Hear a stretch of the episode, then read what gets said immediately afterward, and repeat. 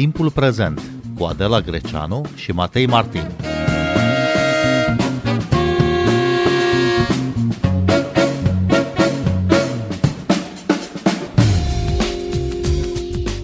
China a simulat încercuirea militară a insulei Taiwan și lovirea câtorva ținte cheie în cadrul unor exerciții care s-au desfășurat în ultimele trei zile.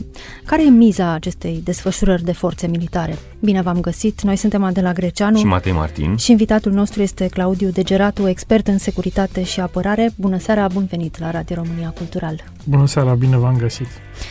China a reacționat prin aceste exerciții militare după vizita președintei Taiwanului, Tsai Ing-wen, la Los Angeles, unde s-a întâlnit cu președintele Camerei Reprezentanților, Kevin McCarthy. Nu e prima dată când China reacționează așa, după o întâlnire între președinta Taiwanului și lideri americani. În august 2022, președinta de atunci a Camerei Reprezentanților din SUA, Nancy Pelosi, a vizitat Taiwanul, iar China a reacționat tot cu exerciții militare în apropiere apropierea insulei Taiwan. De fapt, ce transmite China cu aceste reacții? Cred că transmite un avertisment legat de faptul că aceste contacte cu legislativul american sunt cele mai sensibile pentru Beijing din perspectiva viitorului insulei, pentru că o recunoaștere a independenței Taiwanului se desfășoară de fapt în planul legislativ american, nu neapărat al administrației de la Casa Albă, și atunci orice contacte care facilitează promovarea poziției independente a Taiwanului se uh, generează de fapt o reacție dură militară prin care se demonstrează că suveranitatea reală în plan geografic al statutului internațional al insului, de fapt, uh, este o chestiune spusă sub semnul întrebării printr-o simplă operațiune militară făcută de Republica Chineză. Deci, cumva, această, uh, această, acest semnal uh, este cu atât mai intens cu cât contactele dintre reprezentanții Taiwanului și legislativul american sunt la un nivel și mai, uh, cât mai ridicat. Deci aceasta este, de fapt, din punctul meu de vedere, semnificația să nu se mai încurajeze aceste contacte care ar putea să promoveze într-un viitor apropiat sau mai îndepărtat o decizie în Congresul American, în Senat, să înceapă un proces de recunoaștere internațională a Taiwanului, ceea ce reprezintă, într-adevăr, un, o linie roșie pentru, pentru China. Taiwanul e o insulă relativ mică, oricum foarte îndepărtată de Europa. În ciuda escaladării tensiunilor, nu există un risc iminent de război acolo și cu toate astea, situația de acolo ne preocupă. Și pe noi aici în Europa, preocupă și în America. De ce? Pentru că implică uh, două superputeri, uh, Statele Unite și China, și, după cum vedeți, dacă o criză ucrainiană a generat o, un impact global, o criză uh, americano-chineză legată de Taiwan sau de um, o criză din proximitate în strâmtoarea Uh, respectivă, cu, mă rog, în care se blochează într-un scenariu acest acces prin zona, ar reprezenta un, cum să zic, un impact mult mai mare decât criza ucrainiană. Deci, din acel moment putem discuta de intrarea într-o fază conflictuală a uh, scenei competitive strategice din uh, zona Indo-Pacifică, ceea ce nimeni nu vrea și în special asta au avertizat mulți experți și americani și din alte țări, să nu se ajungă în relațiile americano-chineze la această fază conflictuală, nici măcar cu o criză nu discutăm de un conflict direct sau uh, alte chestiuni de genul acesta, mult mai serioase. Deci nici măcar o criză uh, să zicem, legată de accesul sau de tranzitul comercial prin, pe lângă Taiwan nu ar fi bună pentru stadiul actual al uh, relațiilor bilaterale americano-chineze. Proaspăt întors dintr-o vizită de stat la Beijing, Emmanuel Macron a spus că Europa nu ar trebui să se lase antrenată într-un conflict uh, între SUA și China pe tema Taiwanului. Cel mai rău lucru ar fi să ne gândim că noi, europenii, ar trebui să-i urmăm pe alții, a spus uh, președintele Franței. El vorbește despre autonomia strategică pe care Europa ar trebui să-și o păstreze.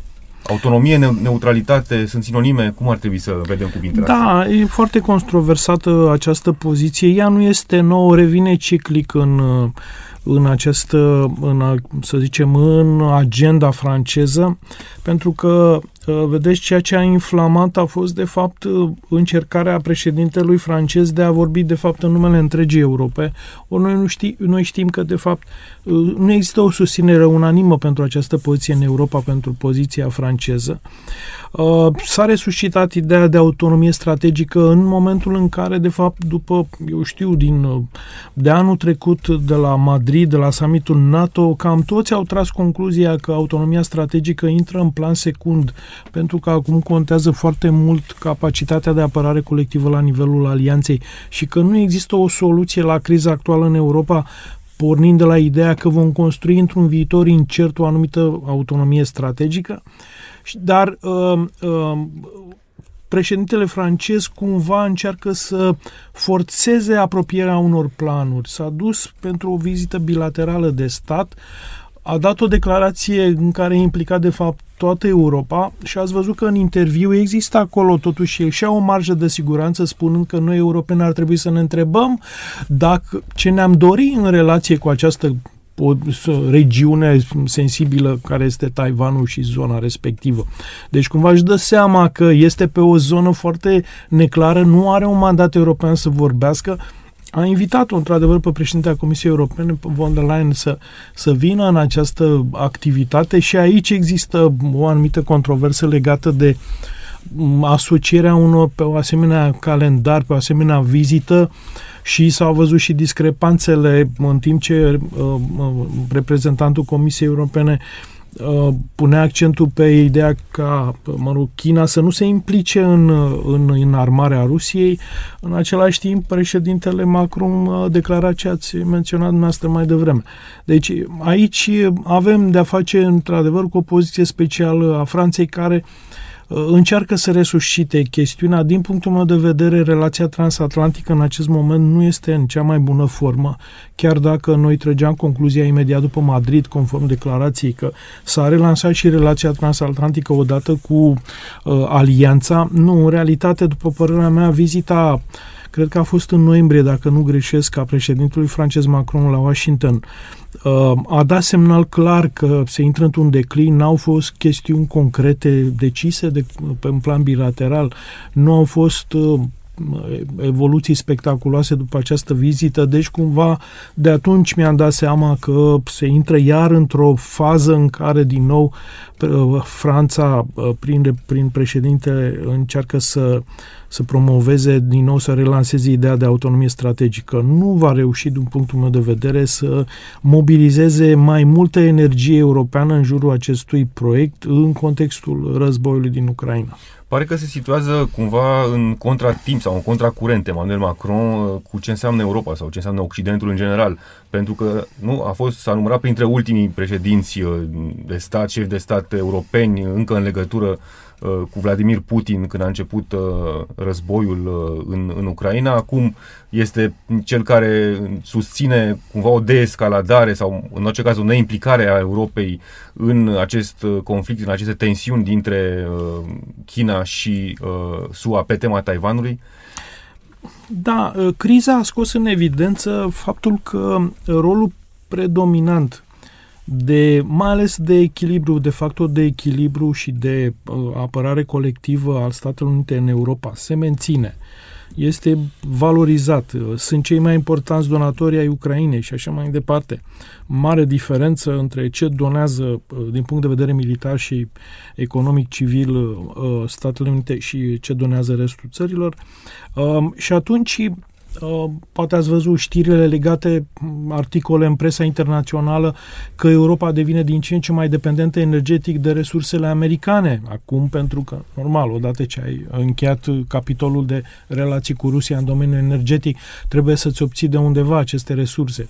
De asemenea, dependența militară, din nou, uh, au scos în evidență presa internațională, în special cea europeană, a fost alarmată de faptul că o, o serie de aliați acum încearcă să-și cumpere rapid, să se doteze militar cu noi sisteme, iar cele mai competitive, sau mă rog, competitive sunt uh, firmele americane, trebuie să spunem, în domeniul armamentului, care îți oferă, poți să cumperi de pe raft, cum să spune, rapid, uh, uh, niște soluții verificate din punct de vedere militar, care au dat rezultate pe teren. Și atunci, pe acest fond al impresiei și Parisul observând că, de fapt, dependența crește față de Statele Unite în contextul în care vrei să iei o poziție fermă față de Federația Rusă și te bazezi, de fapt, pe 100.000 de soldați americani. Uh, ce armată din, uh, din Europa mai are 100 de mii de soldați ca gata să lupte pentru securitatea europeană? Punem întrebarea. A doua armată e Turcia. Da? Asta ar fi răspunsul, că doar Turcia ar mai avea Bun, nu intră în modelul uh, sau în viziunea europeană a președintelui Macron sub nicio formă, dar și predominanța americană în Europa nu este, se vede clar că nu este pe placul Parisului, asta este evident. Pe de altă parte, este sau nu este treaba Europei, a statelor europene, Uh, să medieze sau să ia parte la acest uh, conflict da, pe tema Taiwanului? Da, e foarte importantă întrebarea pentru că asta relevă o contradicție și în abordarea franceză. Uh, Până acum uh, doi ani ne chinuiam și, uh, așa asta a fost și uh, efortul Parisului, să poziționăm Uniunea Europeană ca fiind un contributor important la gestionarea crizelor pe plan internațional, în, să zicem, în contrast cu poziția, să zicem, de o altă factură a Statelor Unite, care încearcă să stabilizeze situația, nu să gestioneze crize se, se gândea și se dorea și s-a construit foarte mult pe ideea de Uniune Europeană ca instituție și mecanism de gestionare a crizelor. Iar acum, uh, în timpul uh, vizitei acolo, declară că, de fapt, uh, Uniunea Europeană nu trebuie să se implice în criza taiwaneză. Bun, deci e o contradicție evidentă că Uniunea Europeană dorește să fie un actor geopolitic cu vocație globală, cu rol în gestionarea crizelor și atunci nu poți să decupezi Taiwanul și să spui nu ne nu vom avea prioritate pe Taiwan, pentru că motivul, ați văzut, este la evidenția președintele Macron, spunând că e o chestiune bilaterală chinezo-americană care uh, ar putea să afecteze cumva profilul european. Dar are Europa mijloacele politice să intervină într-un fel în această chestiune? Adică uh, politica europeană de securitate comună este un instrument suficient de, de solid? Uh, Uh, da, și asta este o întrebare importantă. Nu, nu are ca aceeași capacitate ca, eu știu, americană. Să acționeze da. mai ales în alt, da. pe alt continent. Da, uitați-vă, de exemplu, sigur, discutăm de un caz, să zicem, mai izolat, nu? Reluarea relațiilor diplomatice între Iran și uh, statele Emirate Arabe Unite. Deci, uh, acest lucru nu l-a reușit în Orientul Mijlociu Uniunea Europeană sub nicio formă. Nu a reușit nici în alte crize, să zicem, de pe continentul african. Deci, cumva, poziția lui Macron uh, nu are bază, pentru că dacă oricum nu ai această capacitate, sigur, nu, nu intervii ca actor eu știu, unit, european. Pe el interesează altceva și probabil că el este preocupat și de altceva. Că sunt țări europene care deja, de exemplu Cehia, țări baltice și așa mai departe, care deja încep să-și instituționalizeze, să oficializeze relațiile cu, cu Taiwanul. Și deci cumva uh, lucrurile îi scapă de sub control președintele Macron, adică ar dori să aibă o, să aibă o anumită poziție, un, țările europene să aibă o anumită poziție mai apropiată de ideea Parisului despre relația cu China și cu Taiwanul, dar deja se vede în fața faptului împlinit că țări precum Polonia, Cehia, țările baltice, uh, eu știu, alte tipuri de angajamente politice din alte țări semnalizează că, de fapt, Uh, sunt multe țări europene care doresc relații normale cu Taiwanul, ceea ce sigur uh, ostilizează China. Ori el este preocupat să nu aibă două crize în același timp, pentru că Franța oricum are probleme în a gestiona și recunoaște și el în uh, interviu. Ați văzut și spune, dacă noi nu putem să gestionăm criza ucraineană, cum am putea să intrăm în... Adică recunoaște cumva că are uh, capacitate foarte limitată, exact cum spuneți, față de situația respectivă. Dar asta este într-adevăr o, o, o dilemă până la urmă, cum poți să întreții relații uh, apropiate cu Taiwanul și în același timp să nu ostilizezi uh, China, cum poți să întreții relații normale cu ambele. Da, pentru că asta e o chestiune de voință politică și de, eu știu, de proiect internațional de a oficializa recunoașterea statutului unei, unei țări, nu? Uh, în contextul în care America se pregătește să lanseze programe din nou de consolidare a capacității de apărare taiwaneze. Mai simplu spus, să le vândă arme letale, nu? să le vândă mai multe arme letale, că oricum primesc destul cât au. Uh, uh, în acest context, Franța se simte cum să spun, cumva lăsată în urmă. A ratat și uh, proiectul de, pentru vânzarea submarinilor către Australia și uh, a observat, de fapt, amploarea pe care a luat-o proiectul uh, uh americano-britanico-australian în materie de dezvoltare a unor capacități nucleare și așa mai departe. Deci, cumva, uh, se simte ieșită din ecuația indo-pacifică. Vreau să vă spun că, din punct de vedere militar, Franța este singura țară europeană care are prezență prezență militară, nu? Deci au, au, au vase de lupte și au aproximativ 2400 și ceva de soldați prin teritoriile aflate în protectorat francez. Deci singura țară europeană care este prezentă și cu soldați pentru că sunt acolo câteva teritorii cu un statut în, în, în protecția franceză. Din urmă, vin, vin britanicii foarte serios cu o strategie globală care includ prezența în Australia, cooperarea cu Statele Unite în prezența militară și deci cumva se schimbă peisajul ăsta strategic al uh, zonei Indo-Pacifice în defavoarea, în defavoarea Franței. Deci, da, repet, nu justifică uh, încercarea de a se ralia într-o poziție, într-o voce care să reprezinte Europa în acest moment. Asta cred că a și scos în evidență, de fapt, și a, a generat niște reacții negative, inclusiv la Washington.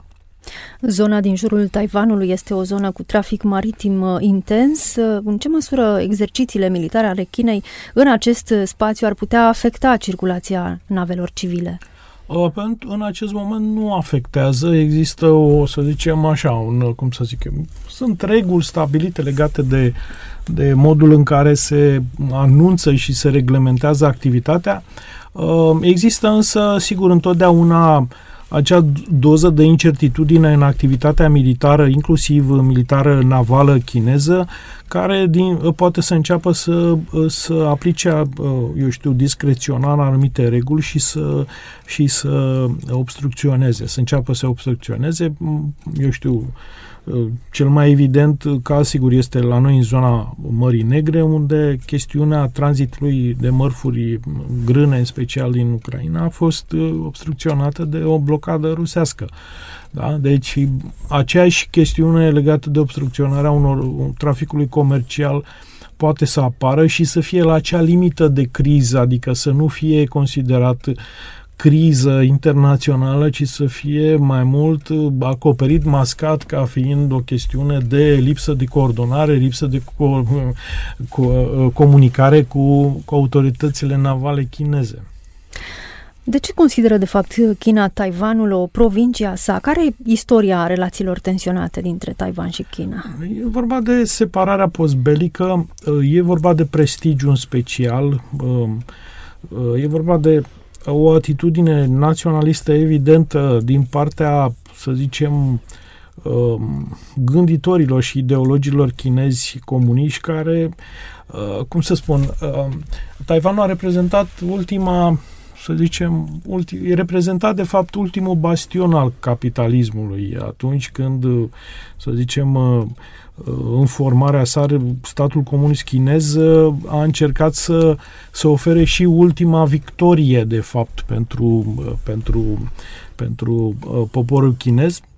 Și a, toată această persistență de ani de zile a Taiwanului nu face altceva decât să revină ca un element obsesiv legat de faptul că există o alternativă la ce se întâmplă în zona chineză continentală, adică la ordinea chine, uh, comunistă din, din China.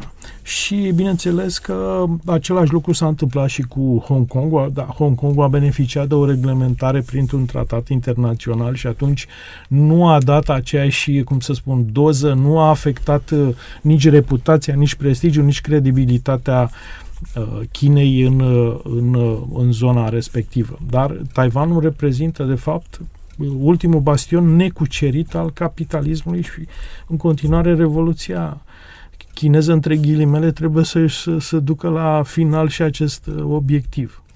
Domnule Claudiu Degeratu, vedeți un posibil atac al Chinei asupra Taiwanului?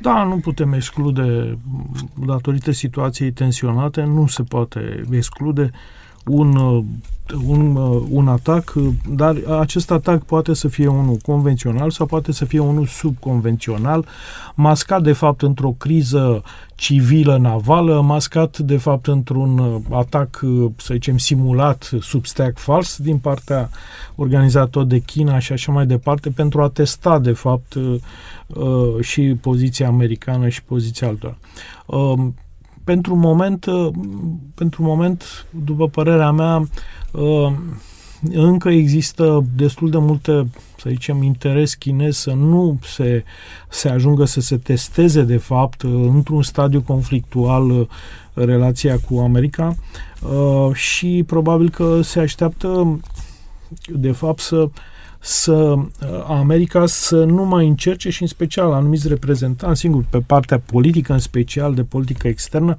să nu mai treacă anumite linii roșii, în special cele legate de contactele la nivelul legislativului american, pentru că, așa cum v-am spus, mecanismul de recunoaștere de acolo pornește, de al independenței Taiwanului.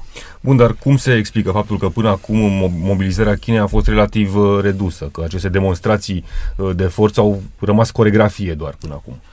Da, bine, ea a fost, dacă ne uităm așa pe o durată mai lungă, sunt niște cicluri de criză, adică mai, așa, la vreo 10 ani mai sunt anumite.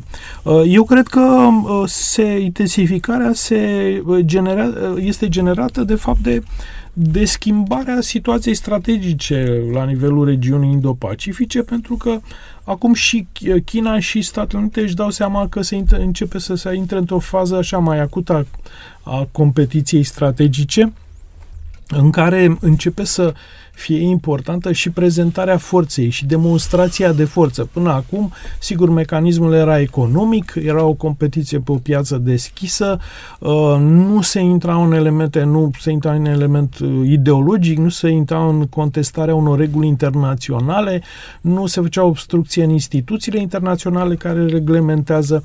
Acum însă China este din ce în ce mai nerăbdătoare să-și afirme superioritatea și dominația asupra Taiwanului, să-și afirme, uh, uh, cum să spun, uh, uh, uh, această, această poziție de, de control asupra unor spații maritime foarte mari în care intră și zone de insule și uh, arhipelaguri care sunt, uh, care sunt contestate ca apartenență cu Vietnamul, cu Malaezia, cu Japonia.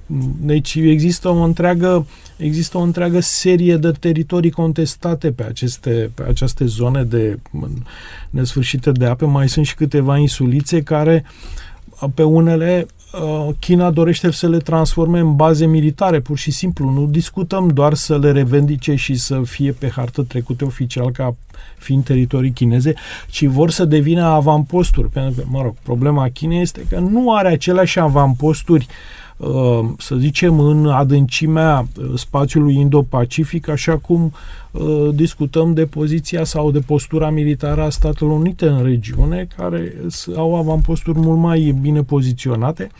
Și atunci și China încearcă să extindă apărarea teritoriului continental prin aceste avamposturi în diferite puncte, insule și așa mai departe și pe care le modifică teritorial. Au început să construiască de mai mulți ani anumite uh, piste de aterizare, baze aeriene, zone depozit, de depozite de amuniție și așa mai departe. Uh, oricum, Chinei nu ar fi uh, foarte greu uh, să cucerească militar această insulă, Taiwanul, în schimb, îi va fi foarte greu să cucerească populația, care este ostilă, la fel cum se întâmplă și în Hong Kong. Da, și cu siguranță generează o reacție militară a Americii care nu știm de ce anvergură este și sigur asta intră, se, se amorsează dintr-o criză care nu este dezamorsată rapid, se poate genera o spirală a violenței evidentă. Uh, ambele părți recunosc acest lucru, că mai bine ar fi să aibă un mecanism de detenționare rapidă a crizelor care ar putea să apară decât să aștepte uh, momentul culminant al unei crize și după aceea să ne dăm seama sau să-și dea seama, să recunoască că trebuie să aibă măsuri militare. Că asta e de fapt marea problemă. Câtă vreme se discută diplomatic, politic și se detenționează situația, este ok.